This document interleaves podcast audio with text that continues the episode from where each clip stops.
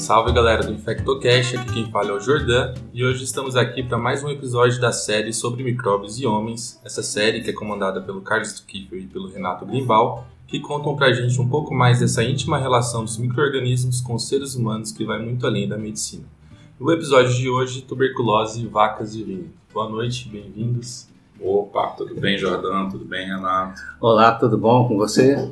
Tudo bem. E aí, vocês me contam? Então, a gente pensou dentro dos, da nossa série né, sobre micróbios e homens, a gente gosta de conjecturar, gosta de ter ideia e de falar sobre essas ideias.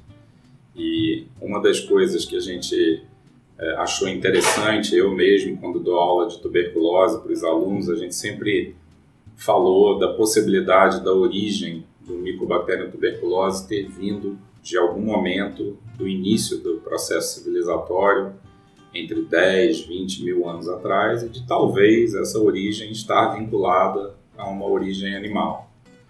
E isso era o conhecimento clássico que vinha sendo até disseminado entre artigos, né? Porque você fala uma, uma teoria, uma ou uma hipótese, essa teoria, essa hipótese, ela acaba virando verdade por repetição, mas não necessariamente porque ela é verdadeira.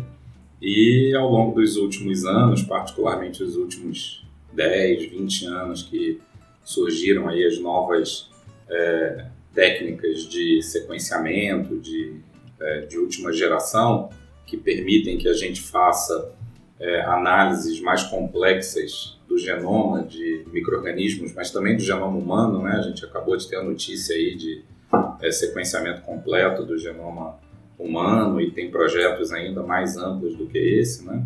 Essas teorias começaram a ser é, questionadas. Será que a tuberculose veio mesmo das vacas, né? Quando a gente se assentou lá nos 20 mil anos atrás e começou a cultivar plantas e começou a cultivar nossos alimentos ali na região do crescente fértil, né? Que também foi tema da nossa discussão sobre as pestes e a sobrevivência do, do monoteísmo né, no último episódio, mas será que vem mesmo desse processo de assentamento e da formação das civilizações de 10, 20 mil anos atrás?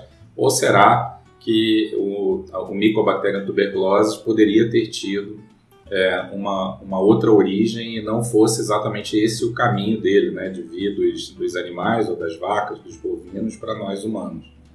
E aí essa era uma hipótese que intrigava a gente, até porque ao longo da história é, a tuberculose teve uma importância social e cultural muito grande, que a gente vai falar disso também hoje, né? Então, acho que esse era o mote inicial para a gente querer falar de tuberculose, vacas, é, vinhos, violinos, livros e, e, e, e, coisas que o valham. Tuberculose e cultura, né, que fazem parte da nossa vida. É, não sei se Renato quer trazer alguma coisa sobre isso, mas o que eu li sobre essa filogenia do Mycobacterium tuberculose, e isso reformulou um pouco as aulas que eu venho dando, né, até para os meus alunos de graduação, é de que é possível, sim, que o Mycobacterium tuberculose ele pertence a um complexo que ele é geneticamente muito relacionado a outros, africano, boves, é, canete e outros quatro, três ou quatro que pertencem a esse complexo, que são geneticamente muito próximos e que têm muito pouca mutação ao longo do tempo. E essa hipótese de que o tuberculose veio do bovis, ela talvez não seja verdadeira. Talvez tanto bovis quanto a tuberculose e os outros desse complexo Mycobacterium tuberculose tenham tido um ancestral comum. E alguns estudiosos mais recentes dizem que esse ancestral comum ele já era um infectante das espécies dos hominídeos, dos humanos, mas é, não de forma contumaz ou de forma epidêmica, como a gente viu depois no século XVIII, que daí a gente vai falar disso mais para frente. Então, provavelmente o homem estava no centro do surgimento da tuberculose como doença, e talvez algumas hipóteses ainda muito ousadas dizem que não foi do animal para o homem, mas o homem foi esse vínculo de ligação pelo Mycobacterium tuberculose para dar origem a outras espécies desse complexo é, e ter infectado outros animais. E se parar para pensar do ponto de vista arqueológico, faz sentido, porque o homem era quem circulava no meio desses outros animais, né? E não o contrário, né? Não o boi tendo contato com o leão marinho, mas o homem tendo contato com o leão marinho, o homem tendo contato com o boi, o homem tendo contato com alce, com tantas outras espécies que podem desenvolver também alguma forma de tuberculose, né? Então, talvez essa hipótese é interessante. É, a gente não tem certeza disso do ponto de vista filogenético, mas provavelmente o caminho não foi inverso, dizer, não foi do, do, do animal para o homem, mas o homem teve papel central na disseminação da tuberculose. O que é fato é que há 20 mil anos atrás, a gente começou o nosso processo de assentamento. E a gente começou o nosso processo de é, relação com outros humanos, de adensamento populacional, que acabou levando a epidemia de tuberculose no século XVIII, né, Renato? Isso. Bem, a tuberculose, que eu queria agregar nessa, nesse estudo inicial que a gente está fazendo aqui sobre as origens da tuberculose é sobre a adaptação dela ao ser humano, independente de qual hipótese está correta ou não. É, a tuberculose é uma doença importantíssima na história da humanidade. Nós vamos ver, especialmente no século XIX e XX, ela está arraigada na nossa cultura, ela tem consequências na formação da nossa sociedade muito grande, ela é consequência e causa de diversos fenômenos sociais.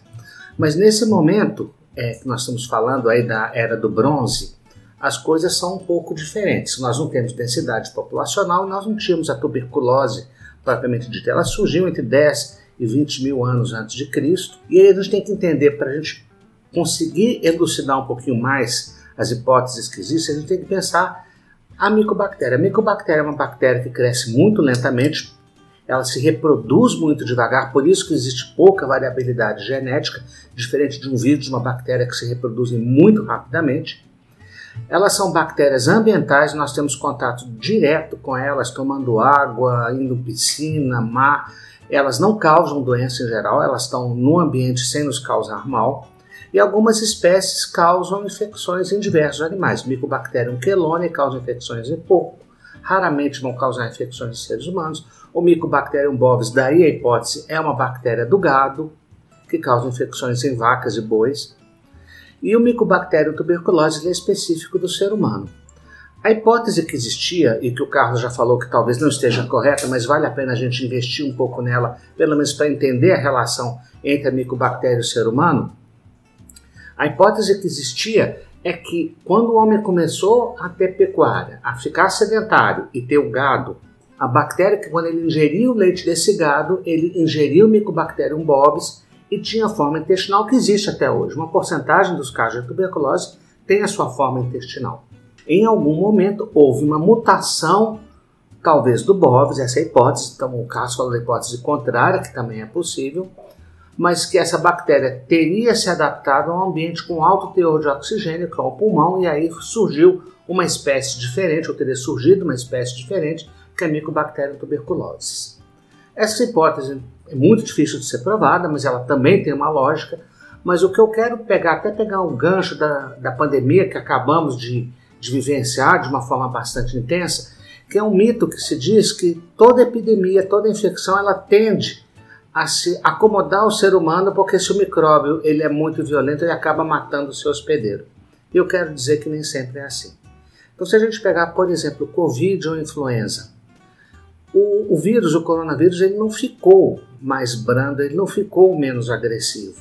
Se a gente vê o que aconteceu com as pessoas que não foram vacinadas, a gente vê que mesmo com as variantes que causaram menos impacto, os não vacinados tiveram formas graves. A questão é que houve uma mudança na relação e no caso do influenza, do coronavírus, aqueles anticorpos, mesmo com proteção parcial que a gente produziu pela vacina ou por uma infecção prévia, levaram a proteção parcial que fez com que a epidemia arrefecesse. Foi assim em 1918 na gripe espanhola, foi assim na pandemia de Covid-19. Né? Uma adaptação muito mais do hospedeiro do que uma adaptação do próprio vírus. Só que existe um grande pesquisador, Paul Evold, que ele estudou exatamente isso. Todos os vírus e bactérias são assim. Eu vou dar dois exemplos, um deles da tuberculose, para mostrar que pode ser exatamente o oposto que um vírus ou uma bactéria eles precisam ficar mais patogênicos, mais agressivos para poder sobreviver. Então vamos pegar os arbovírus, que são vírus transmitidos por artrópodes. Dengue, febre amarela. Esses vírus, na verdade, para sobreviver e para que eles possam ser transmitidos, eles precisam causar uma doença grave. A tendência de doenças causadas ou transmitidas por artrópodes é que eles causam doenças mais graves. Por quê? Vamos supor que você esteja doente. Você está tão doente que o mosquito vai lá, te pica, ele adquire aquele patógeno, aquele microorganismo e é transmitido para outra pessoa. Se você não está muito doente, o que, que vai acontecer? Você vai matar o mosquito. Você vai dar um tapa que vai afastar ou vai matar o mosquito. Então é mais difícil, o, o vírus não pensa, ele não tem cérebro, mas ele tem muito mais dificuldade para é, se disseminar quando o hospedeiro ele consegue matar o mosquito. Então, esse tipo de doença depende da pessoa, do hospedeiro, da pessoa deve ficar muito doente para que haja transmissão. E é por isso que as epidemias todas de vírus transmitidos por insetos são epidemias muito mais severas em termos de mortalidade proporcional do que uma epidemia por exemplo, do próprio coronavírus. Uma epidemia de uma febre amarela seria muito mais grave em termos de número de óbitos do que uma epidemia de coronavírus. A tuberculose, eu acho que ela se encaixa no mesmo modelo, porque vamos supor que ela tenha vindo do gado para o ser humano. A transmissão intestinal ela é muito mais difícil de um ser humano para o outro, então essa doença se disseminaria de uma forma muito menos importante. A mutação, que é uma das hipóteses que o Mycobacterium tuberculose ele consegue aguentar um ambiente com mais oxigênio, teria permitido que ele se alojasse no pulmão. E aí o que, que vai acontecer? Você precisa transmitir através da tosse e a doença pulmonar em geral é mais grave do que a doença intestinal. Então, da mesma forma que as doenças transmitidas por artrópodes, a tuberculose provavelmente se beneficiou de uma maior agressividade para poder se tornar mais transmissível também. É, isso eu acho que é, é, é justo que a gente está falando. Dizer, qual foi essa, esse evento original né, do que a gente está discutindo? Assim, se ela é, veio de um animal, no caso do gado, para gente, ou se ela é, veio para gente por outras vias de um ancestral comum e o ser humano exerceu um papel fundamental é, no processo de disseminação do Mycobacterium tuberculose e no processo de doença, a gente não sabe. As evidências são conflitantes, as ideias são conflitantes, tem elementos contra e a favor cada uma dessas hipóteses. Mas o fato que é interessante é que a gente acha que a tuberculose é motivo da gente, é, da gente conversar e falar sobre ela num episódio como o de hoje, por exemplo, é que independente desse é, evento original, é, do ancestral comum ou do papel central do ser humano na transmissão do Mycobacterium tuberculose para outras espécies animais, ou, independente disso, é que o processo civilizatório, ele, em última instância, teve a ver no seu, ao, longo, no, ao longo do tempo com a, a epidemia de tuberculose e com a pandemia de tuberculose que a gente vive hoje em dia. Então, independente desse evento original, que eu acho que a gente vai precisar, como pesquisador e como cientista, entender esses eventos originais mais a fundo, até para poder conter a pandemia, mas ela foi uma doença que marcou é, e marca ainda hoje a, a, a, nossa existência como ser humano. E é esse aspecto que a gente acha que é legal conversar e discutir, porque é, se a gente parar para pensar que ela ocorria como doença, talvez de forma esporádica, quando a gente tinha pouco adensamento populacional. Então você pensa naquelas, naqueles, aquelas pequenas grupamentos humanos ou de humanos primitivos é, andando pelas planícies e savanas da África, migrando para a Europa Central, migrando para a Ásia, migrando para as Américas, para as ilhas do Pacífico, pequenos grupos de humanos, a possibilidade de você transmitir uma doença de característica respiratória, que a gente sabe que tem evidência dela há pelo menos 20 mil anos, como o Renato estava falando, né? É, embora existam evidências, fazer um parênteses aqui, embora existam evidências de lesão óssea tuberculose, a gente estava falando isso aqui antes do podcast, em achados arqueológicos de ossos de humanos de, de, né, pré-humanos, né, de Homo erectus há 500 mil anos atrás. Ou de outra micobactéria. Talvez outra micobactéria, a gente não sabe, ou seja, a doença como doença, ela provavelmente já existe há muito mais tempo do que isso.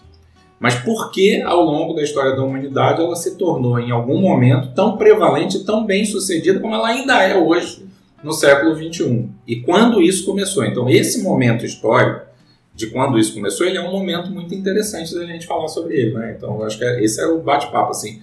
É, a ideia é a tuberculose, tá bom, de onde ela veio, como ela veio, há controvérsias, os novos estudos genômicos estão trazendo aí alguma luz nova sobre uma verdade que a gente vinha repetindo há muito tempo e que talvez não seja bem assim, ok. Mas o fato é que, independente desse processo, a civilização humana está intimamente ligada à existência da doença tuberculose e da transformação dessa doença, numa, que era antes uma doença esporádica, é, ocasional, é, que sim era debilitante, mas que foi se modificando ao longo do processo humano civilizatório e que em algum momento ela se tornou pandêmica. Né? Em algum momento ela se tornou é uma doença, uma das doenças infecciosas mais prevalentes em todo o mundo, né? até hoje.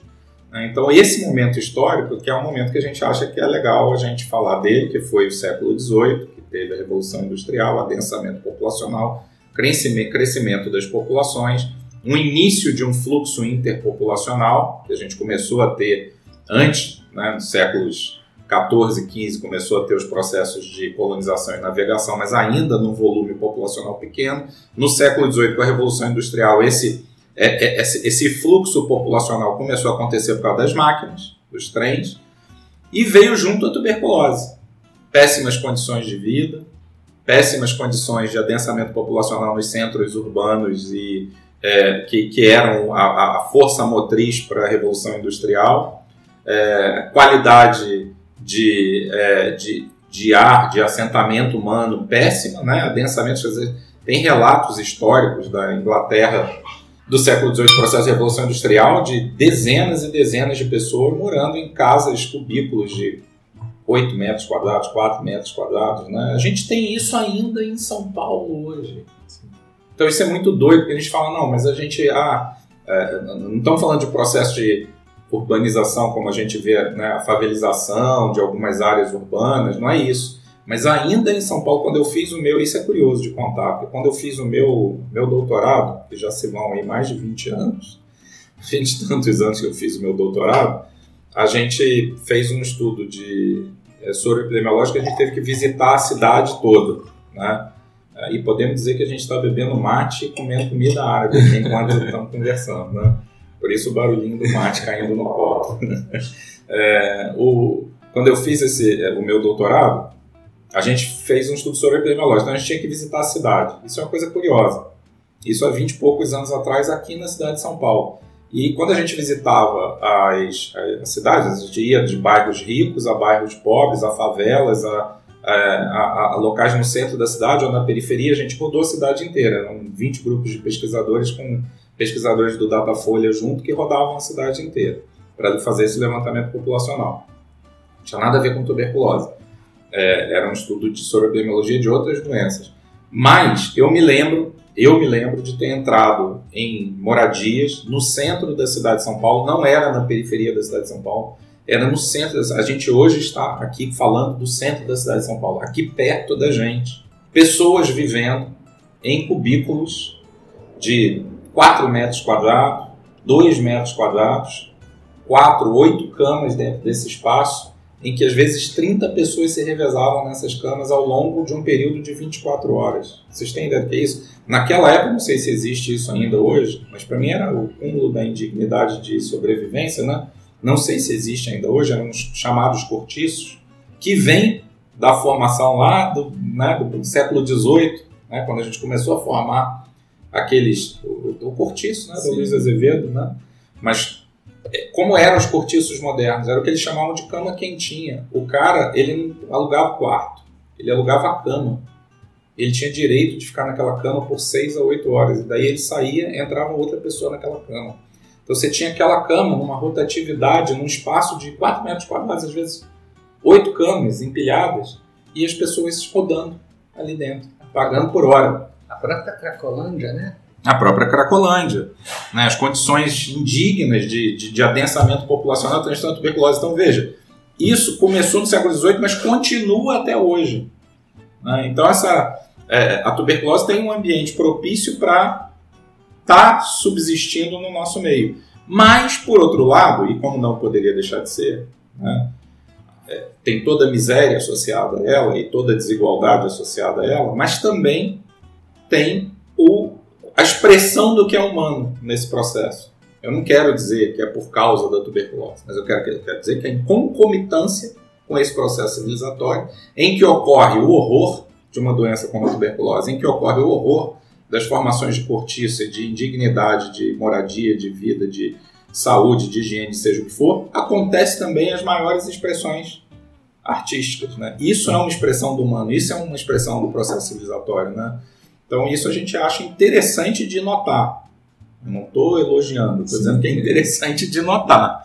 Né? E aí, né, uma série de escritores e de é, romances. Né? A gente estava falando antes aqui do. Né, Simone lembrou do Thomas Mann, Renato também lembrou do Thomas Mann, né, do, da Montanha Mágica, que nada mais é do que uma, um, uma história sobre um, um, indivíduo que vai parar num sanatório de, de tuberculose na Suíça, né? Carlos, eu morei a dois quarteirões do antigo sanatório onde morou Noel Rosa.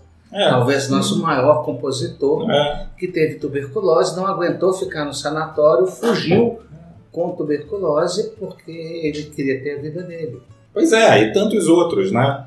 É, e que morreram também em consequência da tuberculose. Tem uma, uma das, uma, uma das é, autoras que eu mais gosto, que mais me impactou do ponto de vista de literatura na vida, é uma, uma neozelandesa chamada Catherine Mansfield. Não sei se vocês conhecem, devem conhecer, mas ela, ela tem contos maravilhosos, né? um dos quais recomendo que seja lido, que é o Bliss, que é, não sei qual é a tradução desse, desse, desse título para o português, é uma palavra que é de difícil tradução, né? Bliss, que é uma, um regozijo, um êxtase qualquer. E a Catherine Mansfield, ela morreu no início do, no final do século XIX, início do século XX, não me lembro exatamente que ano foi. É, ela morreu tuberculosa, jovem ainda, não tinha 40 anos de idade, e ela morreu num retiro espiritual de um cara que era meio que um guru nessa virada do século XIX para o vínculo, para o XX, que era um guru dessa intelectualidade, é, é, é dessa virada de século, início do século XX aí, é, chamado Gurdjieff, e que escreveu, que em cima dele foram feitos livros e filmes, tem um chamado Encontro com Homens Notáveis. E esse cara, ninguém sabe qual era a origem dele, acham que ele era da Europa Central, mas ele foi um guru, é, meio que religioso, de um grupo de intelectuais, e a Catherine Mansfield morreu na casa dele, numa casa que ele tinha, se não me engano, no interior da França, de tuberculose. Aliás, foi polêmica a morte dela, porque uh, os amigos dela não queriam que ela fosse para lá, enfim. Mas a tuberculose perpassou a vida de tantos intelectuais, escritores, né, músicos, impactou a formação, né, construção de romances como, como Montanha Mágica, de Thomas Mann, né? Então acho que tem, tem é, é, é esse é o processo civilizatório de que a gente está falando. Assim, independente de ser bom, ter um aspecto deletério, horroroso, né, de desigualdade social, a tuberculose que um uma, um excluído social tem é diferente da tuberculose que um de nós pode ter, né? Sem contar que é muito mais prevalente ah, nas pessoas com piores condições sociais não, do que nas classes mais altas. Não tem, não tem a menor sombra de dúvida. E mesmo quando um de uma classe mais abastada, ou melhor nutrido, ou melhor alimentado, ou melhor aculturado, tem a doença, não é a mesma doença de um excluído social, assim, não é a mesma doença, né? Isso é uma coisa que é importante você notar. Então, assim, a importância que ela tem no caminhar junto desse processo civilizatório, eu acho que é, é, é gigante, né? É brutal, né? E é isso. É, eu pegaria até dois ganchos dentro do que o, o Carlos falou.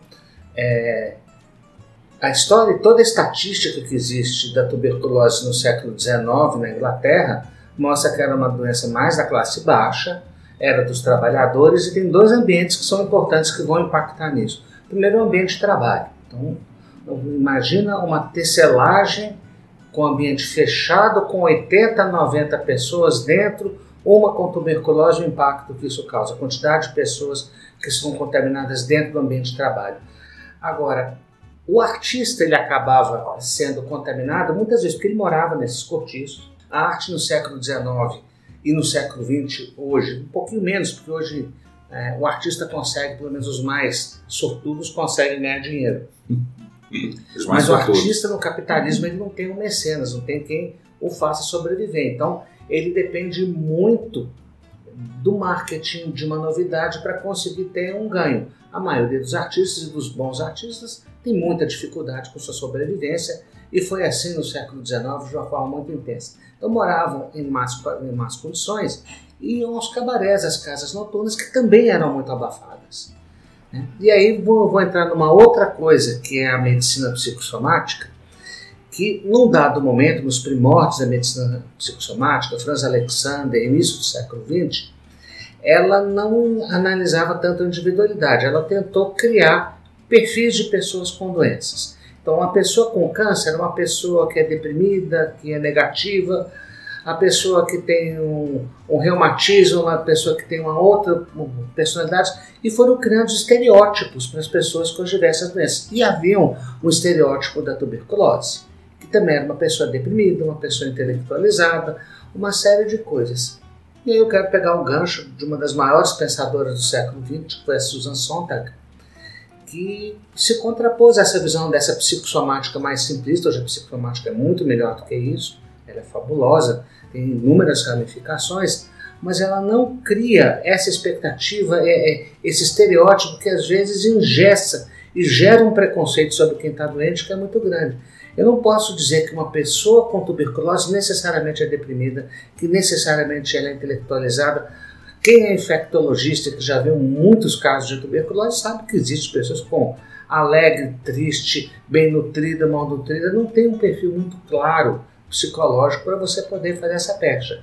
E a Susan Sontag escreveu um livro um clássico chamado Doença como Metáfora, se opondo exatamente a essa visão, mostrando como esse tipo de rótulo gerava um preconceito muito forte nessas pessoas. Mas de toda forma, mesmo não havendo esse rótulo de estar numa classe intelectualizada, o artista ele estava num meio que favorecia muito que ele adoecesse.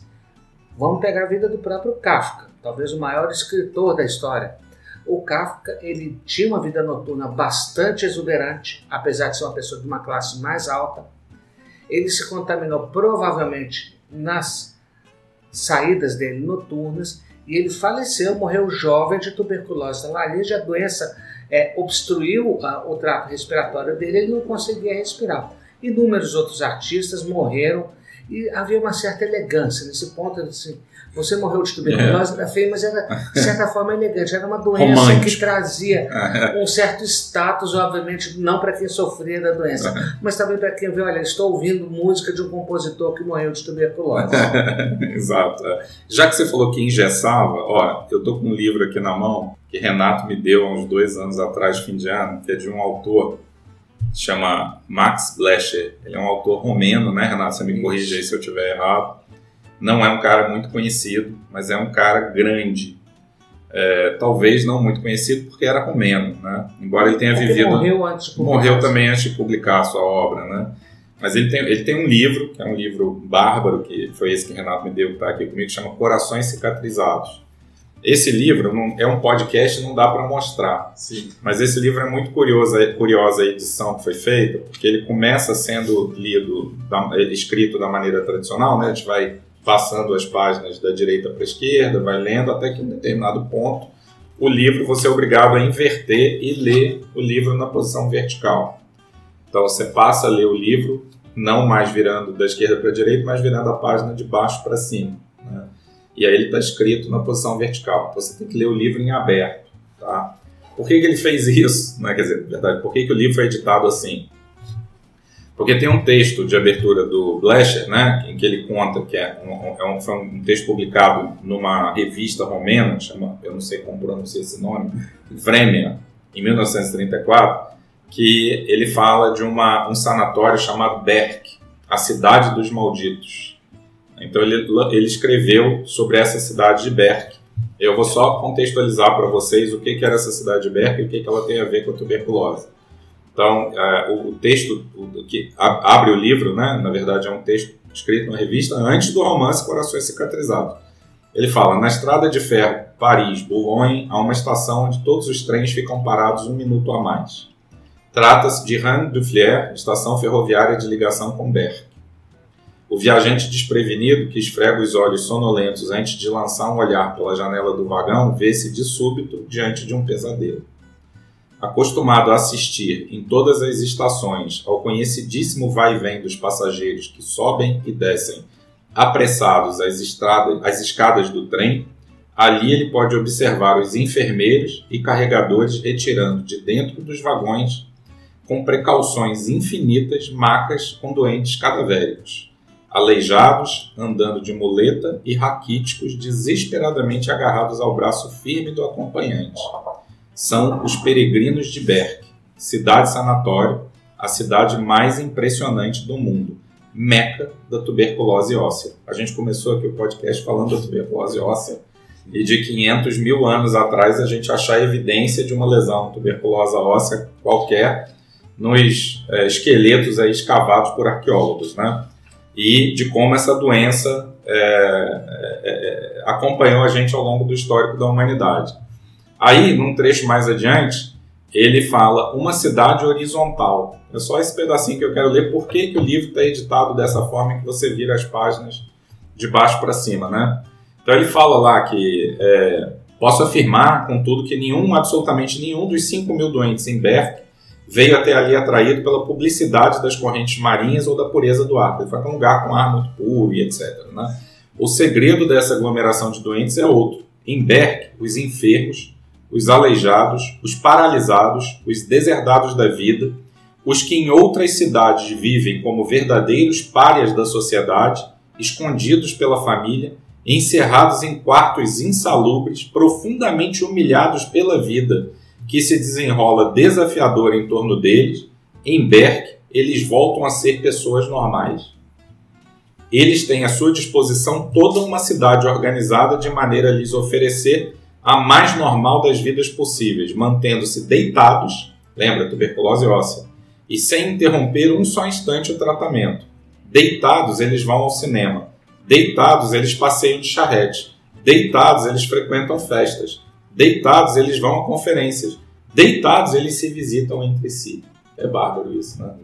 É muito doido, né? Uma cidade toda preparada para receber uma particularidade da tuberculose, que é a tuberculose óssea. 5 mil pessoas vivendo ao mesmo tempo dessa forma. Então o livro faz uma brincadeira com isso, a edição desse livro, que é da editora Carambaia, faz o não tem jabá envolvido, faz uma brincadeira com isso quando edita o livro virando a página de baixo para cima, que é como se você se obrigasse a ler esse livro deitado, né? É como se você se obrigasse a ler o livro olhando para cima e tendo a experiência de um morador de Berkeley, de um tuberculoso ósseo, que se se movimentasse podia ter uma fratura, se tornar paralítico. Então ele esperava pacientemente, sem nenhuma medicação, a cicatrização daquele granuloma para ele poder continuar vivendo. Alguns vivendo ali em definitivo a vida toda, nunca cicatrizava, né? As feridas às vezes nunca saravam e a doença ia se alimentando. Então é uma doença do convívio, né? É uma doença que acompanhou o processo civilizatório para o bem e para o mal, sendo mais patogênica